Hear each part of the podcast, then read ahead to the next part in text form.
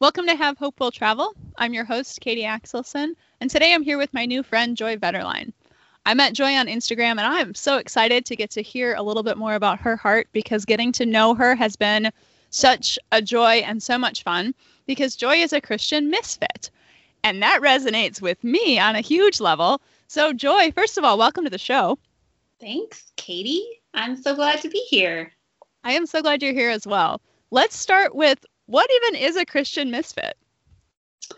Okay, so a Christian misfit, the official definition that I have completely made up, um, is somebody who loves Jesus, but for whatever reason does not uh, fit into church or who may um, struggle to connect even with Christianity as a whole.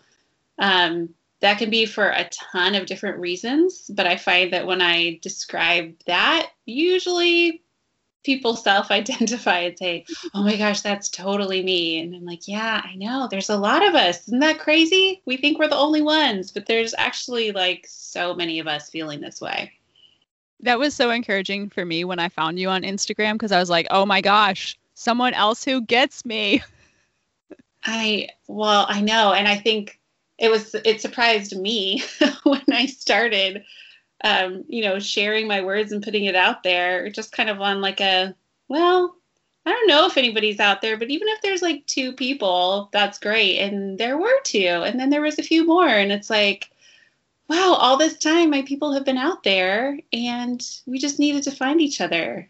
And yeah, it's like one of those things that, um, like God bless the internet and social media because it's been one of those things that those of us who can't like su- who aren't super successful at meeting our people in real life have a lot more success on the internet and I'm so grateful for it. Right? We will talk towards the end of how we can connect with you and other misfits online. So we will get there. Um, what does your relationship with church look like in light of being a misfit? Well, that's a good question. I think um, so. My history with the church, um, I mean, I feel like my personal history and my history with the church are like one and the same. So um, when I was, well, when I was born, my dad was in seminary training to be a pastor. And so when I was five, he got a job as a pastor at a small church in a small town in Alaska so we moved to Alaska, and that was my like whole childhood. Um, was like being a pastor's kid and running around the church after when nobody was there because we, you know, we like lived right next to the church. Um, helping my dad, you know, pick the songs and stuff the bulletins, and um, that was just it was just a huge part of my life. And you know, I knew all the we had hymnals, and I would just like sing all the little songs and listen to my voice reflect back off of the words. But yeah, I just grew up all around the church. Um, when I was 14, we left, my dad left that job and we left Alaska and moved um, to Washington State. And he didn't work at a church anymore, but we still were part of a church. And I was part of my youth group and I would volunteer.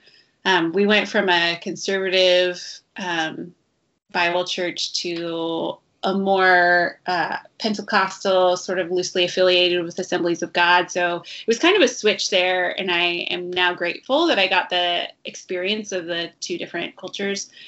And then I went to Bible college for four years, and then right after that, I got a job working for a megachurch in Southern California, and so I worked there for nine years, putting on um, worship services. So like, I've either been like related to someone working for the church or working for the church myself for all but like five years of my life. Sure.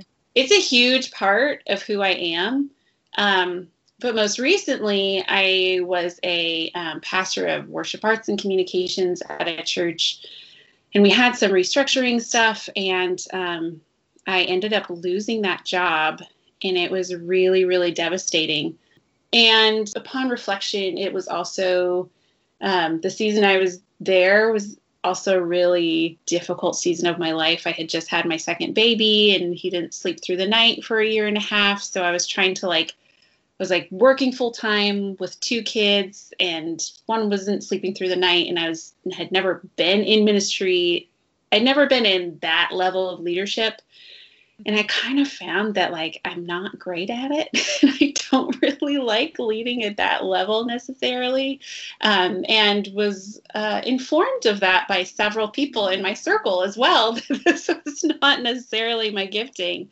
Um, so it That's was just rough. a really difficult, difficult season. And when that job ended, um, it was like the full weight of that all of the stress and the tension and and some dysfunction in the um, the culture there just and it just hit me. And so i think the last couple years i have just been um, yeah trying to figure out that question like what do i do with this institution? Because that that was the most traumatic and the most recent but it definitely wasn't the first time that i've been like really really hurt by the church. And so that's sort of even where i where this thought of Christian Misfit like originated because I didn't know it. I had these two opposing things. On one hand, I loved the church because it had drawn me closer to God, and I loved thinking deeply about God and, and questioning things and um, the art of it. I loved having a place to like share art and minister to people.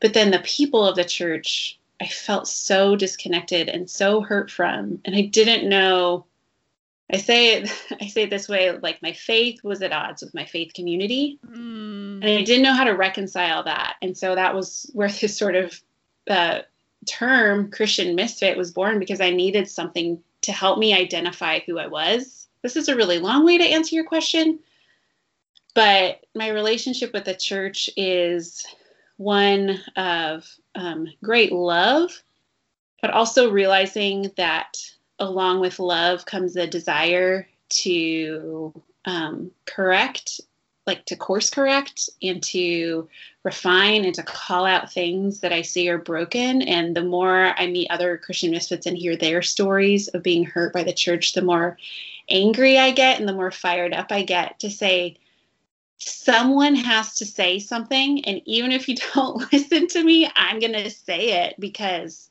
this stuff that's happening is it's just unacceptable and it's not who we are and the number of people that that's all they're seeing of who god is mm. it's just that that breaks my heart um, so yeah right now uh, we are not part of a community we um, especially i mean over covid it was like we were kind of we were kind of about to leave our church and um, for for a number of reasons, but um, then like COVID happened, and now it's kind of been well, what's the point? And now we're discovering the amazingness that is having Sunday as a Sabbath day, like mm-hmm. a true Sabbath day, and not yeah. like a hustle and get everybody out the door and go to church and do the mm-hmm. whole thing.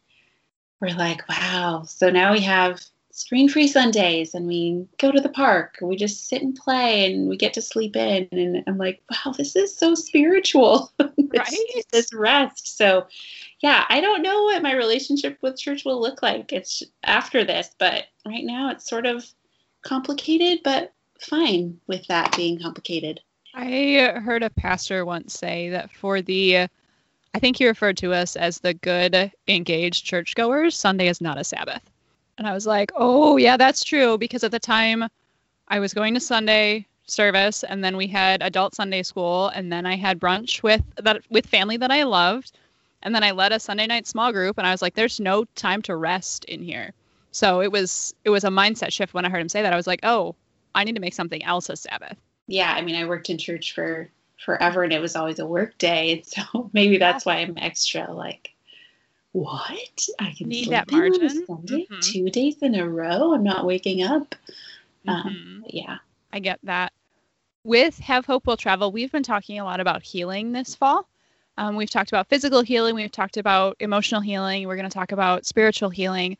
And I don't know if healing is quite the right word to use when we're talking about misfits. And I would love your input on that. But what does it look like to heal from such a hard brokenness of a church experience going sour because frankly i think church wounds are the worst wounds because not only is it like a church community it's your people and it's God. And so, what does that look like? What are your thoughts on that?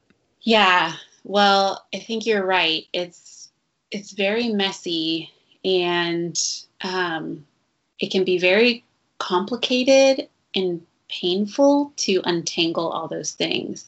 I mean, for me, it's definitely been healing because it was it's definitely been a hurt, and I and I will say that um, for a lot of misfits, you don't come to feel like you don't fit in without some sort of experience of pain like there's some there's something that's like you get rejected or you get ignored or you get you don't get included or you're surrounded by a bunch of cliques or people look at you weird and shy away like there's something there that you notice enough to say oh there's a norm and i'm not in it and i don't fit in and i think just as humans that that experience is fraught with pain because we do just want to be loved and accepted and known for who we are.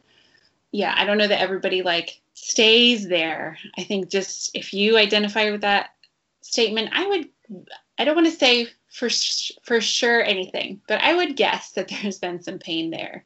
I know for me, even just trying to recover from this one um, situation of of losing this job, I mean, there was so much wrapped up into that. There was, I mean, I had so much identity tied up as um, being a pastor. I had, this was, this was also like a career achievement for me. You know, I had been working up to this and I had been given this promotion and then I lost it. At the same time, my family was incredibly connected to this church.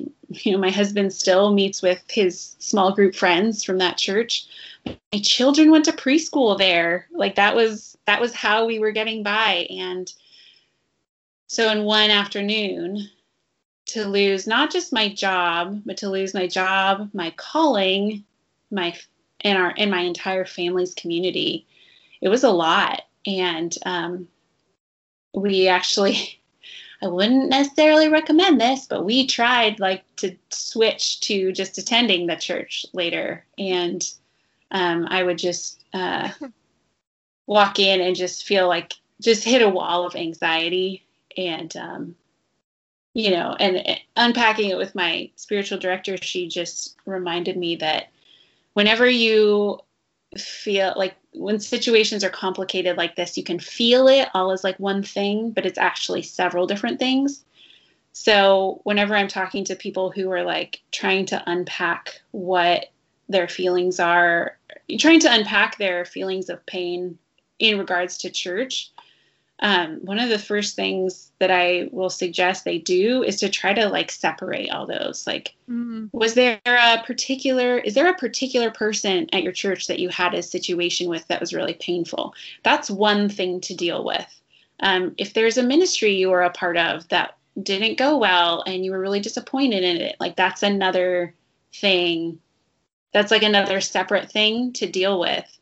Um, there might be like 29 different people that you have issues with. Um, but as you kind of tackle them one at a time, I think that you can start, that's when you can kind of start to make progress. But yeah, it's, and honestly, one of those ones is definitely God, how could you let this happen to me? I thought they were your people. They're for, I mean, there are so many misfits who the reason that they are misfits is because they just cannot get on board with the theology they're learning, or for many people, um, the way that church has become synonymous with um, a particularly like Republican conservative type of um, politics that they just don't agree with. And they walk into a room and everyone assumes if you're there, you're voting the same way. And so they just like to speak up and to be themselves would have such high relational cost. Um, mm-hmm. But to not be themselves has great personal cost. So that's where the tension comes of um, being the misfit. So yeah, it is very messy. And the biggest thing, like the most simple thing I can tell people is just that they have permission mm. to take space, to take the time they need. I mean, like truly like you're not going to get zapped if you don't go to church on a Sunday or if you don't go to church for like a year or two. If you need the space just to untangle that all, you can be traumatized at church. And so mm-hmm. if you keep going back and you keep getting triggered, your brain and body are actually saying like these are the things that happened last time you were hurt and now you're experiencing them again and you need to run away like you are actually putting your body i'm not i'm no therapist i don't know all the psychology but i know enough and have experienced enough to say like yeah there's actually like brain chemistry at play mm-hmm. if you've been traumatized at church and you keep going because somebody on stage is telling you that you have to go to church to love jesus i think that's happening for way more people than are even realize that's happening. And I think that there's been a lot of shame built in around attendance, and I could go off on um, churches and why they track attendance and the types of like data they're actually tracking from all the people who attend to try to like you know they want they want numbers um, to to track their own engagement and there's all kinds of crazy things they do but um, but yeah, there's there's a lot of messaging around come every week, come every week, come and bring your friends because they equate attendance with discipleship because mm-hmm. attendance is a number you can track. You can't track spiritual growth except through interpersonal story and connection. So I think that there's a lot of messaging around that. And so a lot of people are hearing that and they feel a lot of guilt and shame about not going to church um, or not being in a life group or not being in a um, ministry or not giving up their two weeks of vacation to go on a mission trip. Um, there's just a lot of like a lot of things that we're put upon encouraged to do, but encouraged in a way that there's there's not a lot of options to not and mm-hmm. also be good. And um, yeah, I so that's sort of my mission is just to be like, let me be a voice for the other side.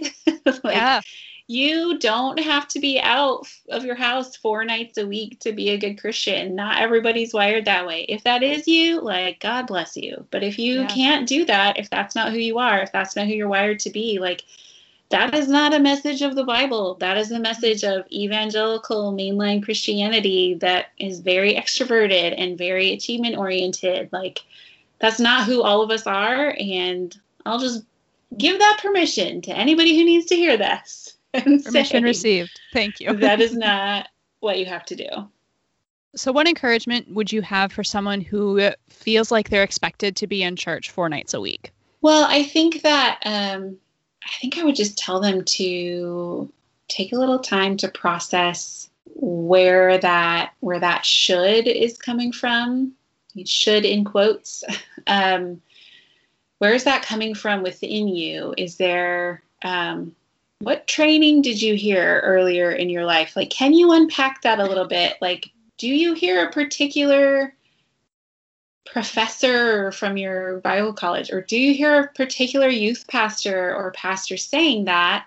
Um, how old were you when you internalized those kinds of messages that told you that you have to do all these things? And, you know, how can you sort of, you know, what does now you see about that situation and and what advice like do you have for yourself for that self that internalized that message that's like a another therapy mm. concept of reparenting which um, has been helpful to me god has been around for a long time and he worked with people who thought it was okay to have multiple wives and have other idols as long as they worshiped God the most. And um, I don't know. If you just look at like the the assumption of beliefs that were there in the Bible and how God worked with them, God can deal with a lot of different things. He's not so connected to maybe our particular view of how to, to how to do church as we think. Um, so I just would encourage people to give themselves the kind of grace that we talk about in church, mm. like the kind of grace that we say God gives us and that we see Him give to others and that we want other people to give to us. Like we can give that to ourselves as well and see that taking care of my soul is also a kind of worship. Healing is also a kind of worship because I am if I'm going to love the Lord my God with all my heart, soul, mind, and strength, and my heart is broken and I can't access my mm-hmm. soul because I've been traumatized and I'm like sapped of strength because I've just been so hurt and confused. Like, that is part of worshiping and following Jesus is taking care of this person that I am. If I really believe I'm made in the image of God, then I have permission to honor that and take care of who I am. And it's okay if that doesn't fit in the, you know, four point plan for good Christians that your church puts in their annual summary brochure that they hand out. you know? That's so good. That's so good. So it's December right now and we're headed into Christmas. Mm-hmm. What does the Advent season look like for a Christian misfit? Well, I think that there are a couple things that I that I know I sort of like uh, cringe, um, dread, and I suspect I'm not the only one. Um, I think for when, I mean, I feel there there are definitely some Christian misfit extroverts. I have met a lot who are introverts, so I think there's just this social aspect of the Christmas season that's like exhausting before you even get there.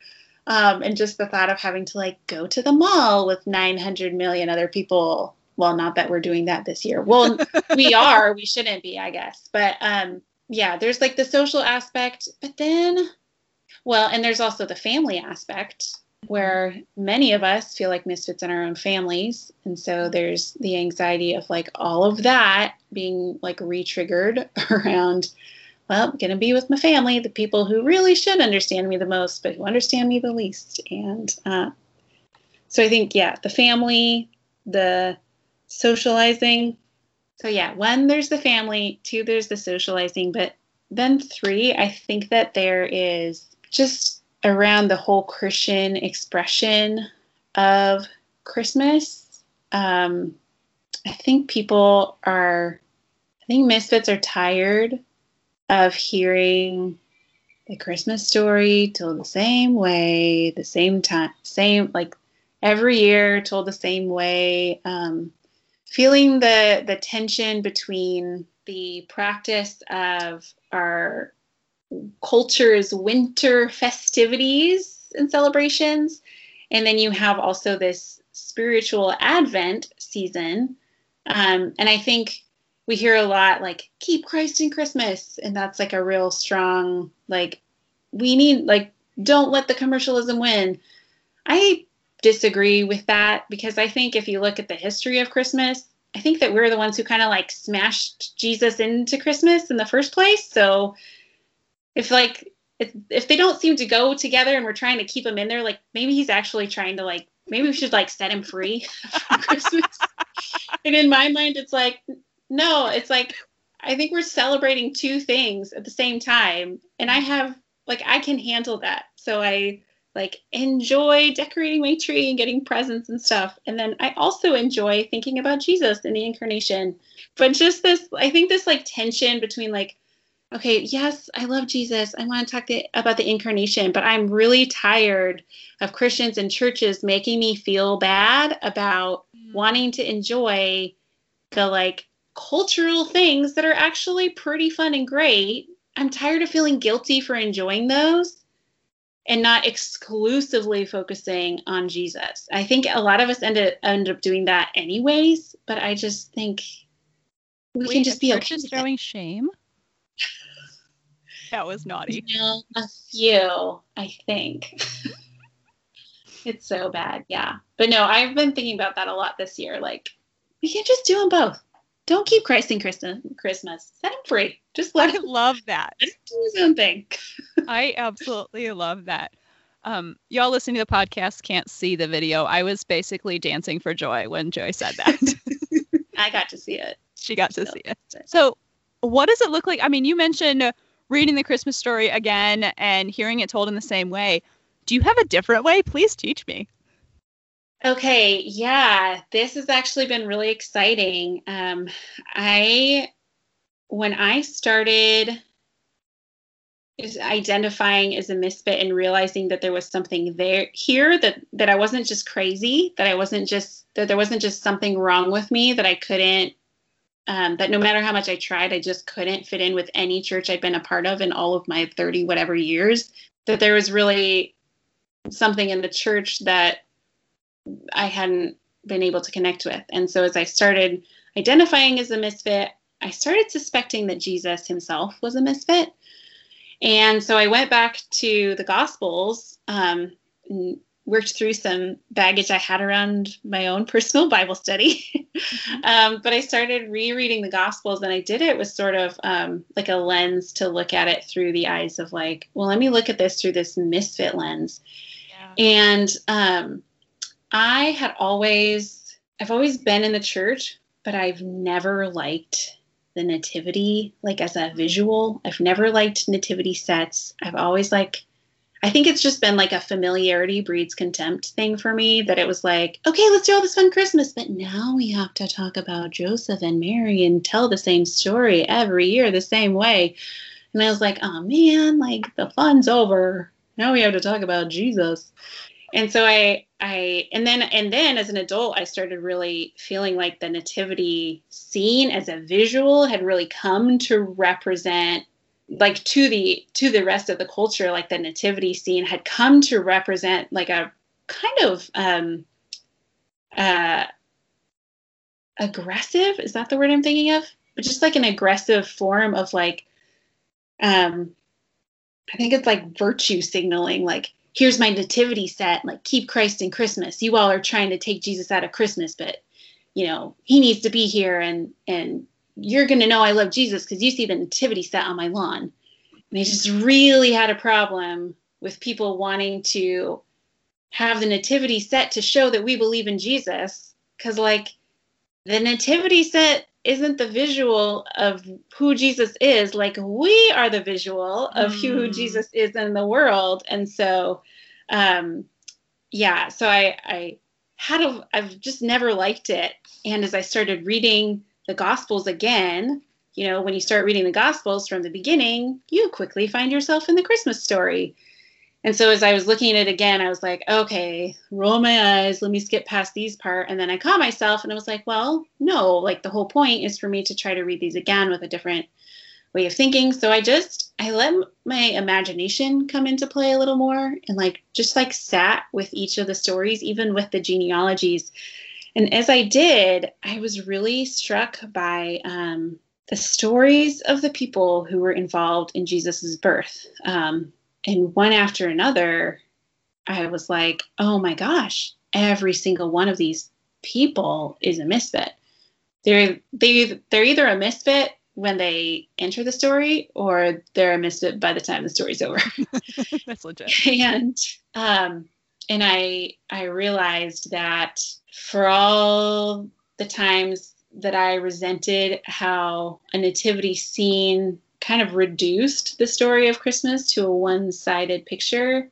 I myself had reduced mm. these hmm. characters to sort of one sided, uninteresting people. And um, as a misfit, that's like the cardinal sin. I'm like, I know I've been misunderstood, and people look at me and hear something weird I say or something awkward that I do, and they write me off as, a person. And I've been writing off the people of the mm-hmm. nativity. Like, dang it. So I started. Um, so yeah, I actually have written a. It's a little ebook that I have available. Um, it's called Misfits Around the Manger Mm. And it's just sort of reacquainting ourselves with these people whose stories have become so familiar that we have started to resent them. And it's sort of trying to reintroduce ourselves to them and and finding common ground um, with the people of the, the nativity um, particularly as people who are misfits. So i'm really excited about it. I hope that it can be helpful to other misfits. I am sure that it is when you started talking about the nativity scene. I love nativity scenes. Like that's what I collect when I travel. So I was like, oh, don't ruin them, don't ruin them, don't ruin them, don't ruin them. and then you didn't. And so I'm really excited to read Misfits Around the Manger because I was like, yes, these are already my favorite things. but then when you were talking about like reading scripture, the same story year after year, that resonates with me. And the podcast friends already know this. I have been eating up the Passion Translation because it's the same story told in a fresh way. Oh, I don't, I, actually read that one. Um, it's available online. It's only the New Testament right now, which makes me sad because I'm ready to read the Old Testament. But like my brain goes in autopilot on certain scriptures, and this makes me pause and like back up and go, oh wait, that's different than I've ever heard it before, and it makes so much sense to me now in a whole new way. So the Passion Translation is I am eating it up. Yeah, I'll have to check that out. Hopefully, when I read it, it's not like, oh, here's everything I came up with. so I'm sure it's not. I'm sure it's, it's fine. It's my writer insecurity. It's fine. I'm fine. You're a great writer. So, if someone has graciously listened to us this far and goes, I don't relate to this at all, but yeah. I'm confident there are misfits in my life, how do they love them well? First of all, how did they manage to get through this many years of church unscathed? But how do they yeah. love misfits well if they are not one of us? Yeah. I I mean, I do believe that on some level, like everybody is a misfit and everybody probably has something that they feel like, oh, they maybe don't know me as well as they think they do. And that was a huge learning for me as a misfit, by the way, to realize that, like, even though I think everybody else is normal, um, they're not all that way. I was, quick story, when I started writing about being a misfit, um, I had people in mind that were like the normal Christians, and I was like the awkward Christian. And I would like share about my experience, and and I had a couple people come up to me and say, "Oh my goodness, Joy, like I relate," and kind of under their breath, like mm. come up to me on the side, like, "Joy, like thank you so much for your writing. Like I I I feel like I'm a misfit too," and I was like, "You?" like you were in my mind the person that i was like thinking oh i'm not mm-hmm. like her i'm not connected like her so yeah. i think everybody has a little bit of misfit but i think some people for whatever reason like the structure of the church works really well for them and i i don't resent them for that i am thrilled mm-hmm. that they have found a, a way for their faith to flourish um, i would encourage people to keep an eye out for the mm-hmm. misfits because one of the most painful things about being a misfit is that you're overlooked. And a lot of times you're overlooked because maybe you're awkward or you maybe don't quite always say the right thing in the right time. And I have found um, it's so healing when people are gracious to me or when I look back and I think, oh, wow, I really screwed that situation up, but that person didn't let it affect how they interacted with me and loved me and the the love I feel in that moment.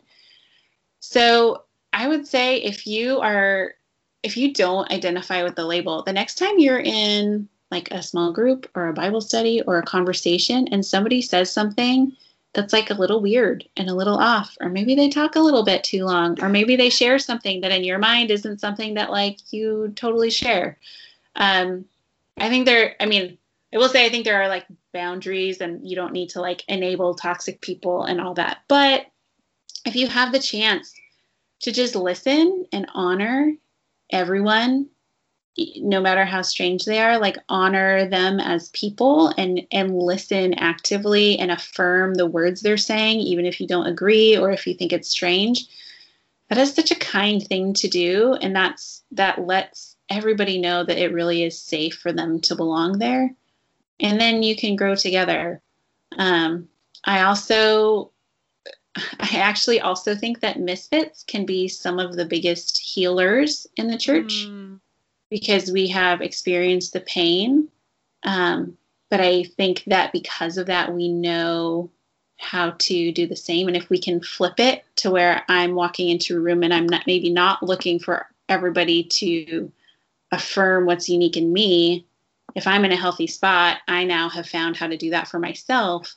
One practice that I really encourage everyone, especially misfits in the process of healing, but I would say this for everyone else too, is just when you're in a situation with people to look around and look for one thing that you can admire and appreciate about every person mm. in the room. Um, and if you have a chance, like speak it out loud and affirm them. And I found that for myself, that's one of the best ways to combat when I feel like uh, like I'm having like an attack of misfitness and insecurity when I'm in a room and I'm like, oh my gosh, like I don't belong here.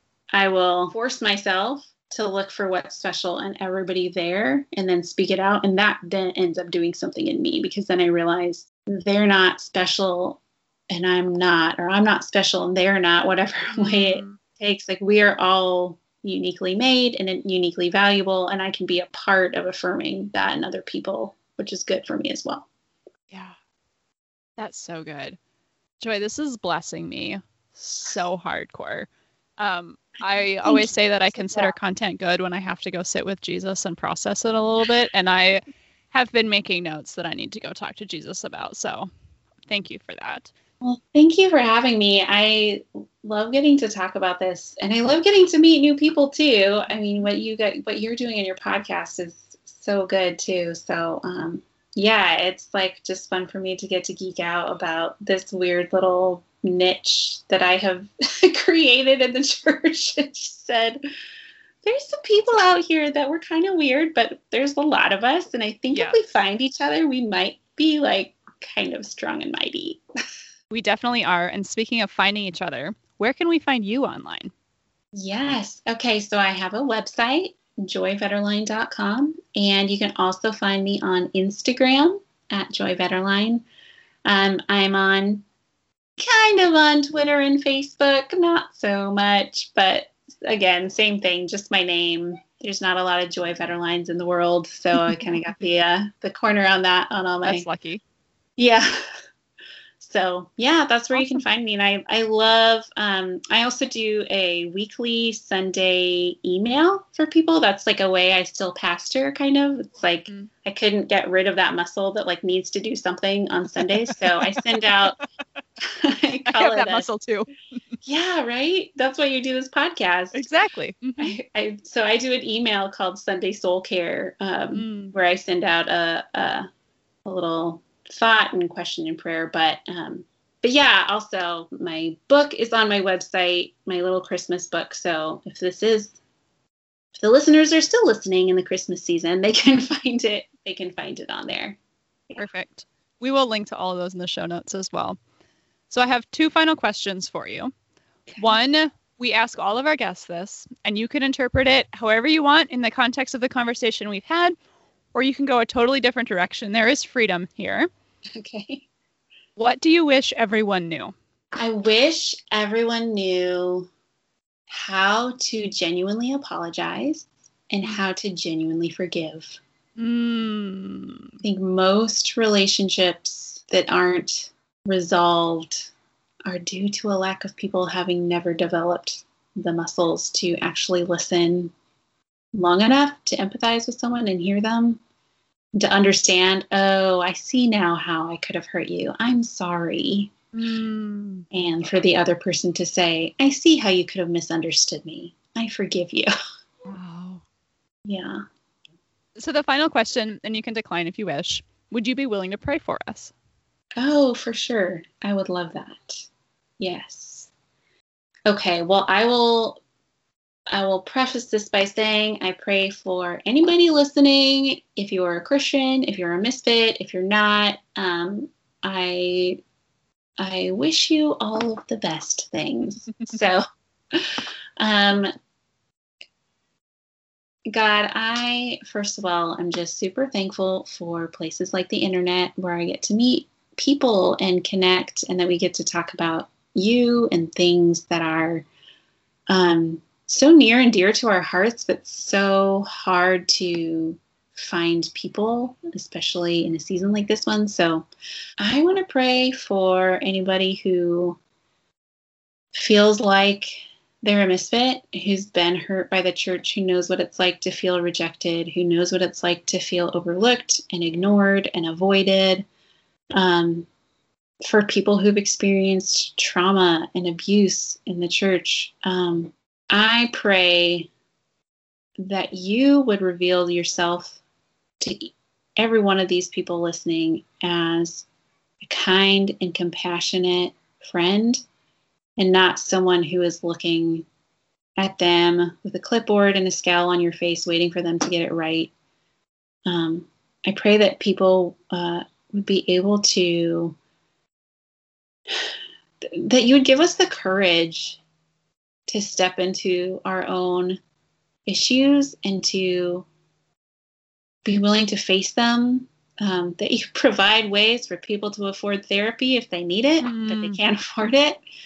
Um, and I pray that you would just allow us. Um, it's not, I love that you don't just tolerate that we need healing, but you are eager to be in that process with us because you love us and you love knowing all the things about us and you want to know us. And all the all the people who have rejected us lord you are not one of them.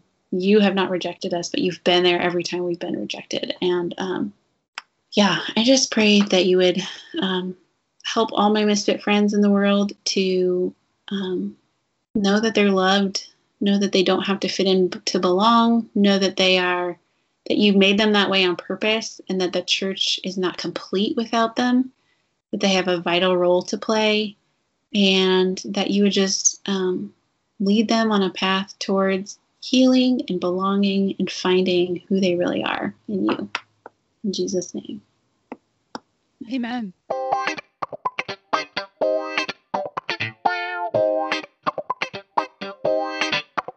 Y'all, is Joy Vetterlein not the best? Make sure to check out her book, Misfits Around the Manger, and connect with her on Instagram and at joyvetterlein.com. That's V E T T E R L E I N. If we haven't connected there as well, I am on Instagram too. I am at Katie Axelson, A X E L S O N. If you feel like a Christian misfit, please know that you are not alone, that the Lord is meeting you where you are, and we are standing with you. If this episode resonated with you, Share it with a friend, maybe another friend who you think might feel like a misfit. There's no shame in being a Christian misfit. There are a nice collection of us here on this island of misfit toys. At Have Hope Will Travel, we would appreciate it if you left a rating, left a review, shared the podcast with a friend. We will see you again on December 21st. We talk about spiritual healing just in time for Christmas. As always, my friends, be blessed, know that you are loved, and know that you matter.